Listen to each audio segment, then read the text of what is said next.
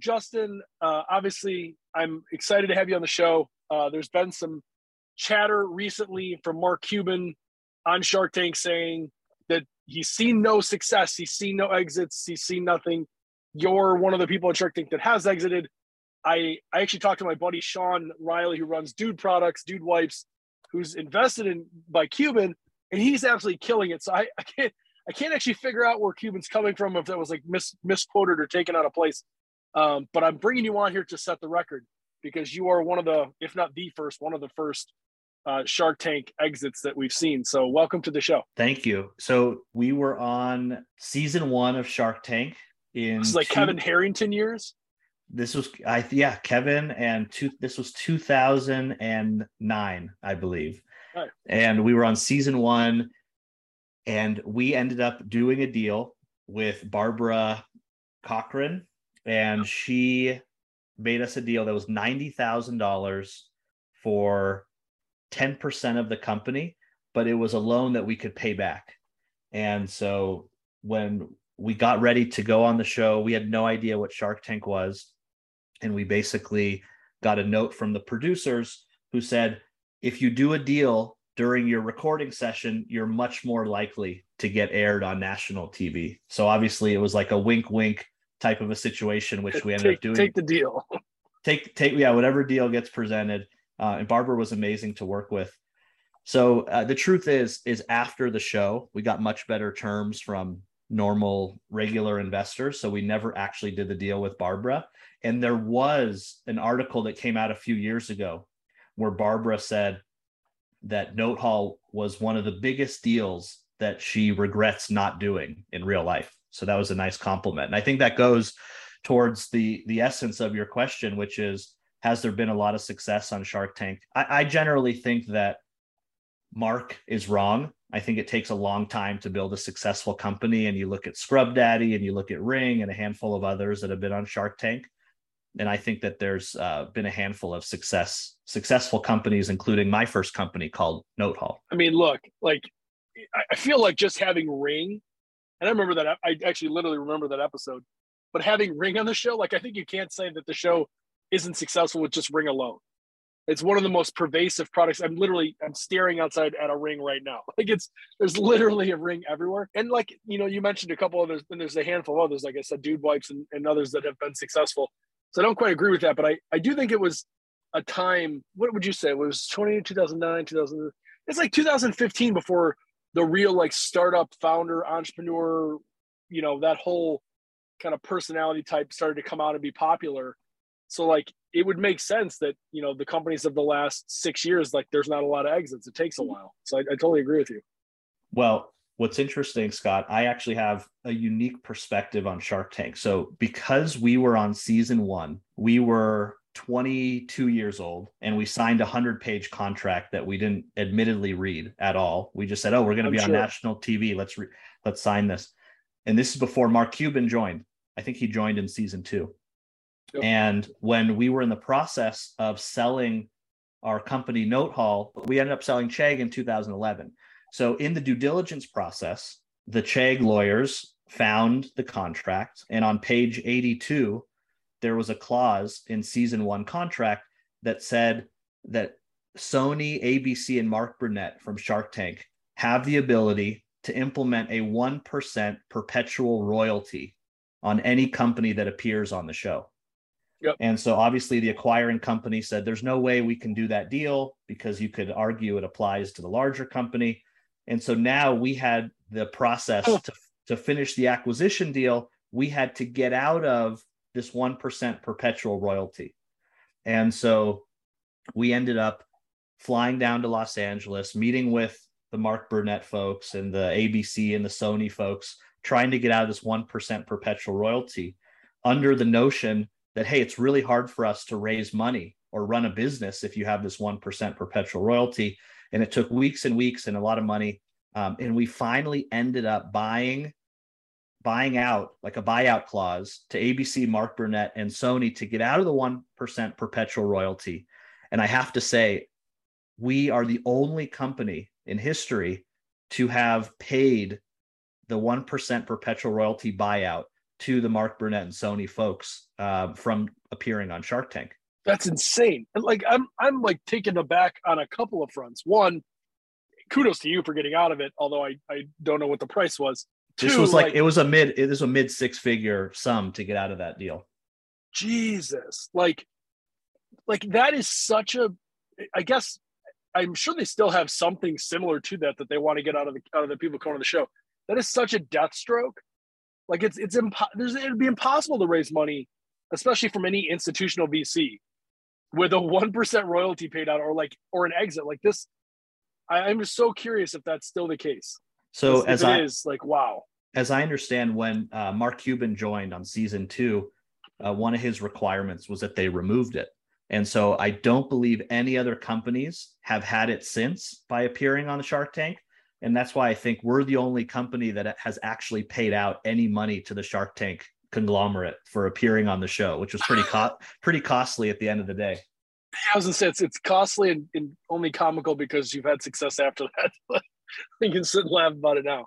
What about the and, and this is not even Shark Tank about Note Hall? What what were the early learnings? You're 22. You're you're you're starting this thing. Obviously, you go through the exit. I don't recall how old you were when you sold to Chegg, but I'm just curious, like the beginning, and then the like we're selling, and then that like post exit. Like, what were some of the lessons that you learned there, and how long did it take you before you were like, yeah, I'm going to jump right back in and do something else? And I know that it was uh, not necessarily, well, not at all related to the Chegg deal, but like kind of starts a pathway that I, I'm really interested in talking about, which is on this uh, short-term rentals and and then what what ends up happening with showplace. Like there's another spin on short-term rentals. So i'm, I'm curious how the early first success um, shaped That's when you got back into it and the whole rest of it. Yeah so my business partner at note hall was a guy named sean conway and we were in college together and we realized this opportunity that there's 300 students in one of these lecture classes and everyone's taking the exact same notes, which seemed really inefficient.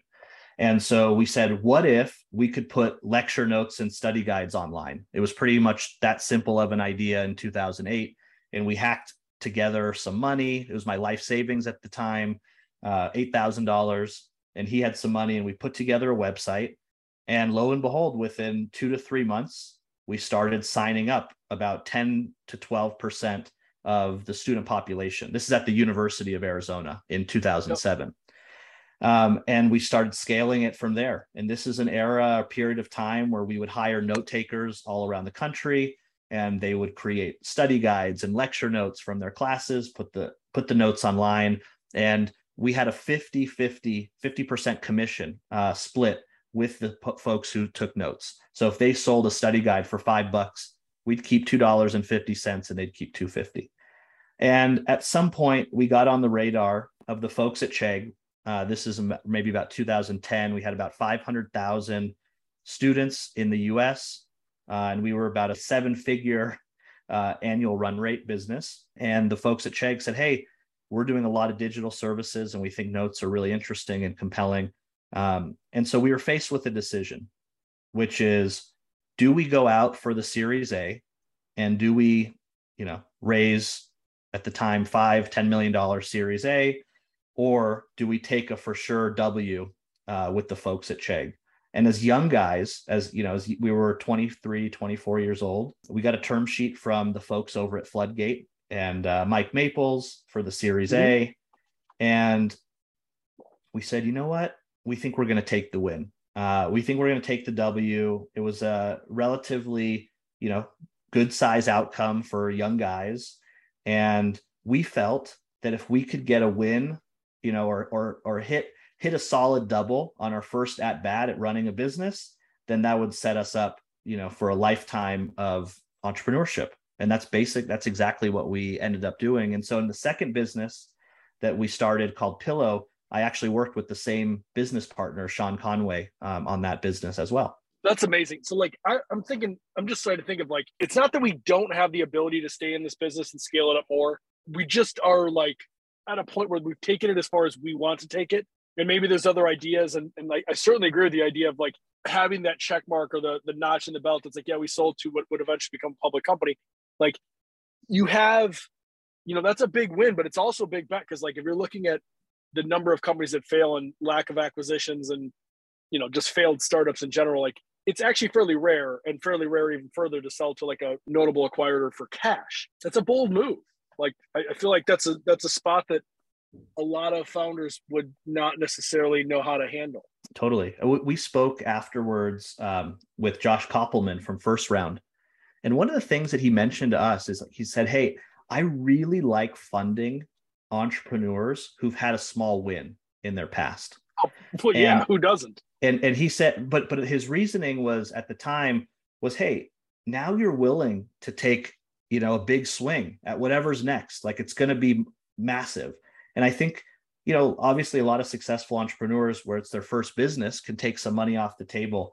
I i tend to agree that like second time entrepreneurs um, who've had a small win are willing to take a lot more chances i 100% agree with you i mean as an entrepreneur myself you know the, the first company I built, I sold to effectively Tribune Media, which at the time owned WGN, and they've all been split up or whatever. But like that was a deal that netted me zero dollars. It just sort of like made everything even. I think that's the best way to put it. And it was like, okay, like next time, different people, different things. And then the next deal was like we, you know, got to the millions of dollars mark. And I felt like I had gotten to a point where I was like, okay, less about me and my finances and more about me understanding the game and like understanding what you're building for and the optionality that you're trying to achieve. And like raising money is not just about growing headcount and, and increasing revenue. It's it's also maybe even more about optionality as a founder and and as a business operator. Like, do I want to tend to take this the venture route and go A, B, C, D, E, you know, so on and so forth, or do I want to, you know, maybe set this up as strategic? And there's just a lot of stuff that I feel like I knew a lot better. And now with Songfinch, you know we're we're on a insane trajectory right now. And I, I think if i hadn't had the the shitty exit and then the less shitty exit i don't think that i would be able to be so confident in the moves. And i don't think me and the founding team like would have that feeling of like this is the masterpiece. We're going for it every single time. You bet on yourself again and again and you don't even think about it. Like a lot of that was is rooted in in the early success slash failure however you want to look at at the exits Totally. Yeah, I think I think you're just willing to put more on the line, which ultimately is going to make better businesses. Like that's the exciting part. And for me, uh, and in my experience, a lot of people ask, "Hey, you know, is it easier the second time or third time around?" And my answer is always no. Like I actually think there's a lot of things that are harder. Um, sure, you've seen a lot. You know, you you've done a lot of the the the routines and and things that are helpful but every single day is always something brand new which is which is absolutely what i love doing and why i think this journey of entrepreneurship is so exciting. I agree with you. I would even go further to say that for for certain entrepreneurs yourself clearly included you know you're on what third or fourth venture or whatever it is now. It's easier to set up shop for a new company because you kind of know what you know. All the little stupid struggles you had the first time around you know even something as dumb as filling out your docs and just getting through that like that stuff becomes easy. You know your first five or six hires are. You kind of know like how you're going to set up books and you know a lot of different stuff that you struggled. It's easier, I think, to start another company. It's much harder to take it to a new level, and, and I would argue that all you're really doing is like take trying to take this one further than the last one. So like kind of in in essence, you're always doing something new. So it's not it's definitely not easier, and in fact, you might even be harder on yourself because you you kind of know what you know and like you're you're holding yourself to yet an even higher standard to have an even better outcome this time. And so it's like between the pressure and just like you know how pressure bursts pipes, right? It's like the pressure of on yourself, but also just like entering this new stratosphere. Like the more the bigger the deal, the more the headcount, the more the problems, the the more the more the stress, the it just gets crazy. Um, so I, I think it, I think you're 100 percent right that it, it gets it does not get easier. It actually in a lot of ways gets harder and Scott, you know, I, I think what we fall victim to, or at least a lot of the folks who are on entrepreneurial journeys, second and third companies, is that that goalpost moves. You know what what what you know the the number that you had in your mind at 18, and then you know you get there, and then it's like, okay, well, what's the new goalpost? And it's it's this treadmill of well, is there always a new goalpost to be had? Because that doesn't seem like a great existence either. And I think there's that existential question um, of like we just love building companies helping customers solve great problems and it really and, and i know it sounds cliche to say, but there there is a lot more than just you know building a company for making money purposes. Oh, hundred, hundred percent, one hundred percent. And like I would go so far as to say the goalpost is like the one you get at the carnival. Like it's not even just going front and back; it's moving side to side. Like the the motivation for what you're doing changes. This is not the right word for, it, but like the legacy. It's not just your legacy, but you want like the company to have a mission that that matters. And there's just so many things that change over time, which is why I want to pivot into the conversation about Pillow a little bit and then kind of move into Showplace here because you move from one space, which is obviously what you guys were experiencing. You know, you and your partner are sitting in a in a you know whatever hall at University of Arizona, and you're going, "This is stupid. Uh, here's a fix." And it fortunately for you turned out to be a successful company and, and became an exit. Now you leave. Were you guys looking for for problems that were already familiar? Were you looking for? Did you notice a, a weird gap? Was there something? Was there an analogy that was running like in in my mind, like between company A and company B? For me, the businesses had nothing to do with each other, but they were pretty much the same thing. Like the parallel of making a middle class for investors versus making a middle class for musicians was the same uh, general deal. And I, I, was able to kind of see an, an opportunity there that in a space I don't know. How did this work for you? Because your guys are getting out of school. I assume you're studying business or management or something. Uh, you have this exit to Chegg. You've got a general idea of how you're doing this. You're going to be lifelong entrepreneurs now. And you enter what short term rental? Like, how, how do you enter real estate at that point? That's a great point. So, the the one theme that's common uh, between all three of the companies that I've done is really about, and this is my my my mission and passion, just generally in life, is enabling entrepreneurship. And I think that the more entrepreneurship that exists in the United States, the better that we are equipped to solve the biggest problems that the world's facing.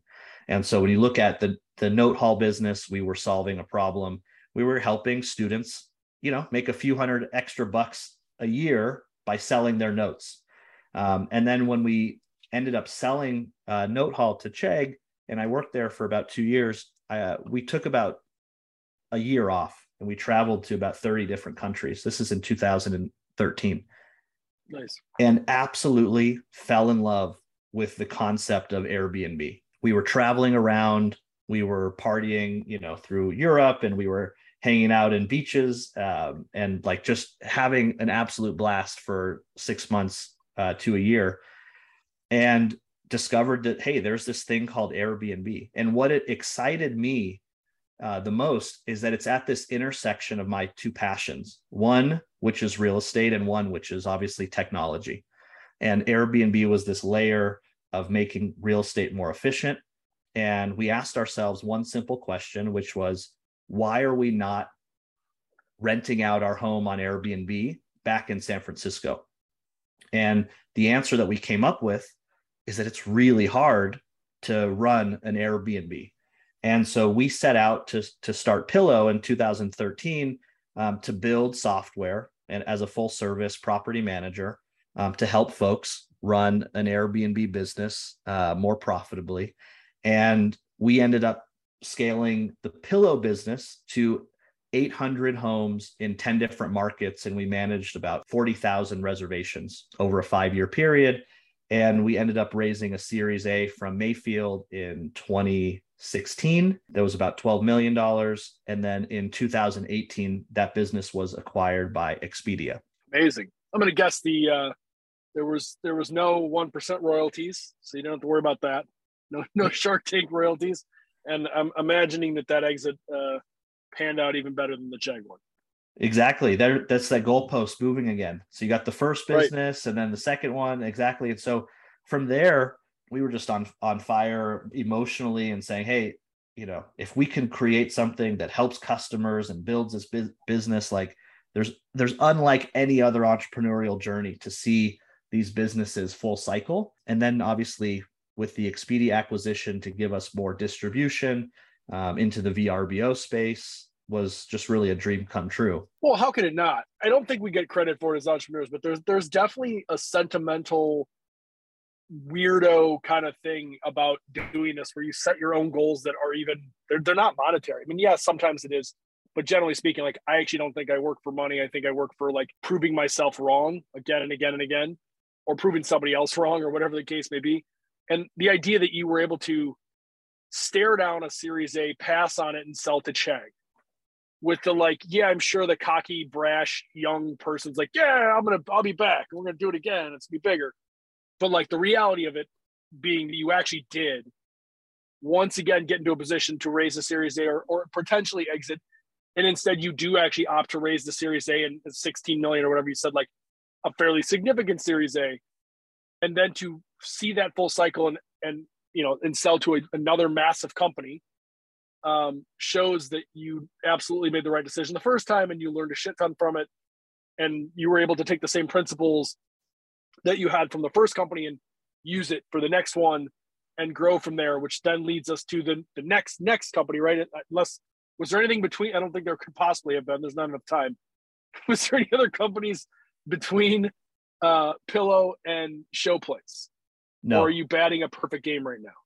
No no nothing in between. So what happened with showplace was this is that once the pandemic hit in 2020 i started to realize that there was going to be this incredible growth in the short-term rental airbnb space. Like i knew everything was closed down obviously yep. um, but there was going to be a, a massive rebound. And so in 2020 when we started showplace what we realized was that all of the new Airbnb investors coming into the market had very little time and very little knowledge about how right. to set up their listings and their businesses for success. And that's pretty much the only experience that I had had the prior eight years, which was how do we scale up and set up these Airbnb businesses for success? So at Showplace, essentially, we've created a wholesale marketplace for the entire Airbnb industry, where we pool together all of the demand for these operators who are buying the furniture, the sheets and towels, the linens, everything that they're buying to operate their business um, into one place. And if you have, if you're an active Airbnb host, you get to go to Showplace, and we will help you set up your listing for success with professional design services, product procurement. We have over 50 brand partners um, that give us great deals because they want to sell into Airbnb operators. Um, and then we even have services to help you with installation and assembly once you're setting it up. So it's identifying this very painful process, which often leads to investors having to take off two to three weeks from work, going and staying in their empty homes and setting it up. There's no solution in the marketplace. And that is something that we had solved with the pillow business. And so now we're trying to democratize it with the showplace business. Is this another Justin and Sean production? No, no, no. So Sean and I worked together almost over 12 years. And uh, it was very much time for me to go from the co pilot seat uh, into the pilot seat at this point. I was going to say, every every good marriage has its, uh, its beginning in it. Um, well, ju- and not, just not for to say, not, not to say a divorce, I just meant it was, you know, no, no. at some point, everyone's got to go on their own and see what they can what they can do differently. Of course. No, Sean's actually an investor and advisor currently at Showplace. Amazing. Uh, you know, it's it's super interesting to me. Like I I was telling my producer Sam prior to hopping on with you, uh, other than me cursing at Riverside, that was the other thing I was telling Sam. Um, but but prior to hopping on with you, I was telling like my business partner Mike Rothman from the company Technori, the, the actual company, not the podcast. You know, his whole career has been this way, and he's he's down to the two now of a his second billion dollar company. And it's it started off like contractor kind of really understood the ins and outs of like the contractor's dilemma. And then it became really really understanding the in and outs of like the the the lesser the person who's u- utilizing the space's dilemma. You know the person who's going to have to meet with the contractor to fix the stuff on site. And then it, the third iteration of this business became like let me handle the dilemma of the owner. And if you pull all this stuff back all three businesses are the exact same. They solve the same problem with the same set of things with just a little bit of nuance. And obviously, over a 30 or 40 year period, of course, there's different changes in technology and how businesses operate and customer behavior, et cetera. But like the general premise is the same. He just kept kind of figuring out, like, all right, well, I solved it for this person, and there, but there's three people in this market. So, like this one, then this one, then this one. and when I was reading your bio, I was thinking about this. I was like, obviously, uh, Note Hall aside, but I feel like that's just kind of getting your your feet wet in business. The future to me, like I, I think the real estate ownership is a unique business. Uh, I'm a fan of it. Build to rent, build to develop. I've been involved in that commercial real estate and so forth. Um, I think prop tech is super interesting. But the one area that I do think you're going to start to see a constant flow of, even more uh, pervasive than today, is this like Airbnb uh, concept. This this idea of like shared ownership across everything and monetizing more or less anything that that you possibly could own. Do you see this as like the show place could be a nice business that grows and it's it's it's as big or bigger than Pillow, or is this sort of the first of many different things that you think you can do within this space because I feel like this space, again, I don't know the space as well as you do clearly, but I feel like the space is going to evolve in ways that regular people are not paying attention, like are have no idea how big the space can actually be. Like I think this is like the Amazon of living in a lot of ways.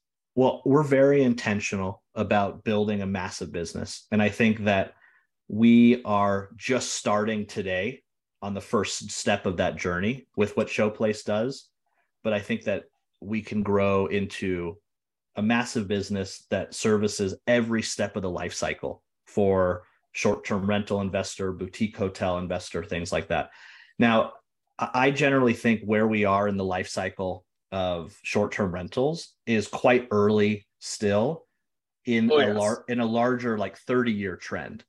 Um, so I think that consumers, you know, tra- guests who are traveling are fundamentally changing their behavior and their approach and they no longer want to stay in large hotels and they want to stay in short-term rentals and the nature of folks wanting to stay in short-term rentals is that it democratizes all of the power that was once held by these hotels back into the hands of individual investors and so i think that demand curve uh, continues like over a 20 to 30 year horizon and so the way we're positioning Showplace in a long term vision is a modern infrastructure for short term rental investors. So you'll be able to go to Showplace when you're first starting your listing and you need help with design and procurement and installation. And then on a monthly basis for all of the services or products that you need to restock your home. And then in the future, being able to grow your portfolio um, help you know using showplace as well and so i think i think in many ways the power of a startup is obviously the just the sheer focus in one particular vertical but then thinking about how we grow over the next 10 to 20 years um, as the industry grows is something that i think is really exciting to nerd out just a touch with you on this i completely agree with you on this 30 30 year window i think You've seen this before in other businesses. Amazon is honestly not a bad example of this. Like, first becomes the opportunity, the Airbnb, then there becomes sort of the like, oh, this is cool. Like it's it's neat. I can stay at somebody's house effectively. Um, you know, instead of whatever I was doing before, or hotels or whatever. Then you start to see like the the business itself, Airbnbs and like all the little businesses that not little, but you get what I'm saying, like the pillows that pop up in the market. And it sort of changes consumer behavior to where now they're kind of like, oh, you're gouging me with prices. Like there's all these stupid things that are happening. I'm going to go back to the hotels. And then all of the businesses on the Airbnb side like wise up and learn new ways to do it and new tech and more efficiencies. And then all of a sudden the people flock back. And you're like literally watching this like little boxing match between the customer and the provider and the owner and just like the tools of being able to acquire properties and banks having loans and things that are set up specifically for them. Like all this shit is not done yet like to your point of being like in the early innings, there's so many of these little pieces that like are not even tailor made. And, and if they are, it's a rarity for the the like professional short-term rental investor or the professional short-term rental operator or even the professional short-term rental user. Like it, the, tools are just not there yet. And I think the runway for you, the green field for this business, it really is like 20 years. You could build this thing into a billion dollar business pretty easily if you, you know, easy relative term. There is plenty of room to do so, I guess is the point. Yeah. What I think is really exciting about the short term trends is that as the real estate cap rates on long term rentals keep getting compressed, it's harder to make a return on long term rentals. We're seeing a lot of big Wall Street money coming into the space and saying, hey, how do we do two to 300 new Airbnb homes this year? And the returns on short term rentals are sometimes double what you're seeing in long term rentals. So there's going to be a flight, in my opinion, and continue to flight towards higher returns on investment by, I'd say, more corporate, more professional investors getting into short term rentals. And I think it sets up our business at Showplace really, really well to become that modern infrastructure for investors who don't want to have to be hands on. And so I think, in other words, the larger trend is going from the mom and pop Airbnb host to professionalized corporate style investors who are operating it as a business. And I think at the end of the day, it is better for the consumer and the guest because they have more choice with more inventory at ultimately a higher quality of experience when someone's taking it as a professional level. I totally agree. And, you know, I just got a podcast uh, yesterday I did with the founder of deputy.com, which is sort of the, the king of shift work app. And we were having this debate about how gig economy, it's convenient for customer, but in the end, we definitely view it as a, kind of a net zero or a net loss for the actual like worker because they don't have a lot of things to grow. There, this is a bunch of opportunities. And I actually think like the kind of parallel here is that in the this is like the gig economy for for living in, in you know in a way. There are certain markets and pockets where I think it's fine for mom and pop. Like the volume is not super high. Like they genuinely can make, you know, a couple bucks on their mortgage. They can, you know, have an add-on room or basement floor that's got a back door that people can use. Like they can make a little bit of side buck. But with like high turnover, safety, security, like all this stuff. We're just entering into a world where like it's moving too fast to have a mom and pop be like, yeah, I operate like two of these and just constant turnover. I, I just I think there's a huge opportunity for businesses and they're obviously going to take full advantage of that. And no business is going to operate with a mom and pop, you know, running it like a motel on the Ozarks. Like that's not happening. They're mm-hmm. going to use guys like you. And, you know, I think the idea that these big, big groups, Blackstone, BlackRock, you know they're they're getting in this space which just tells you that they believe that there's a 10 20 year horizon of total uh, profitability well i think what's interesting in the assessment that they're making is that at the end of the day let's say you have $100 million to deploy into short-term rentals and you go and buy a couple hundred homes to make short-term rentals around the country at the end of the day it's still real estate underneath, right? It's still underpinning right. the risk. So, so, you know, so what is the real risk, right? Because oh, let's start and let's try Airbnb or let's try a short-term rental business, and if it doesn't work, you you know you still have the appreciation, the tax benefits uh, of of owning real estate, and you could always, you know, change it back to a long-term rental if needed, uh, or if you know if there is a big change in the market, and so. I think it's sort of like this asymmetric risk reward that a lot of these Wall Street uh, folks are thinking about, which is let's try Airbnb for a year. Let's see if we can get double the rate of return. And if it doesn't work, then at least we'll get you know a five or six percent return if we just go long term rental. So, I, so I, I, think there's a lot of that happening uh, right now, which is to me really exciting. Um, Airbnb came out at the end of last year, and they said we need to add one million new listings every single year just to keep up with the pace of guest demand. And so I think that number continues to accelerate. I think for the short-term rental industry, it's a it's a net positive.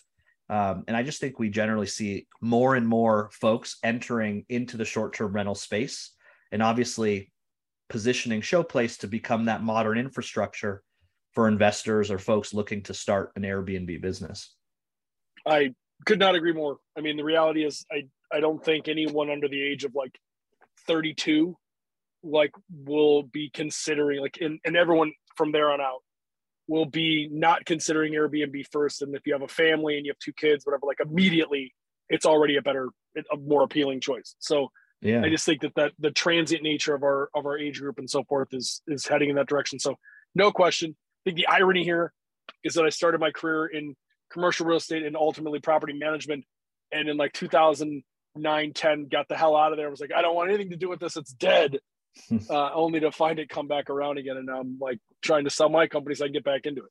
Amazing. Um, you know, one one of the things that we see is that when someone's considering starting uh, an Airbnb business, there is very little forethought that goes into what does my home need to look like to perform well as a business? What is the right. furniture, the quality? Uh, what we've seen is that there's over 200 different items needed when setting up a new listing, which is often very overwhelming for a new investor, um, both geographically and just from a, a shopping perspective. And so the clients that we generally work with at Showplace, their performance on their short term rentals is on average 30% better than the competition in their market. And the reason is is that when you have a professionally designed home with the right products, the right experience that's memorable, you generally get better reviews and those better reviews lead you to be able to high to increase your nightly rates. And so right. we kind of we think about their business in a holistic perspective, you know, helping them get set up. It's fantastic. I, I have a handful of friends who started this off, I would say, what you would call mom and pop. They're still mom and pop, uh, although one of them now is, you know, into like the 300 unit level, which I would say it's not mom and pop anymore. I can't wait to send them the show because I, I, think that this is something that if you're mom and pop, it's one thing. If you're corporate, obviously you know where to go and they know to talk to you. But I think there's this like possibility for for groups that want to do this professionally and turn their turn it into a real business uh, and scale it up. And, and this is a no brainer to get started on that. So I can't wait to send this to some of my buddies. This has been a pleasure.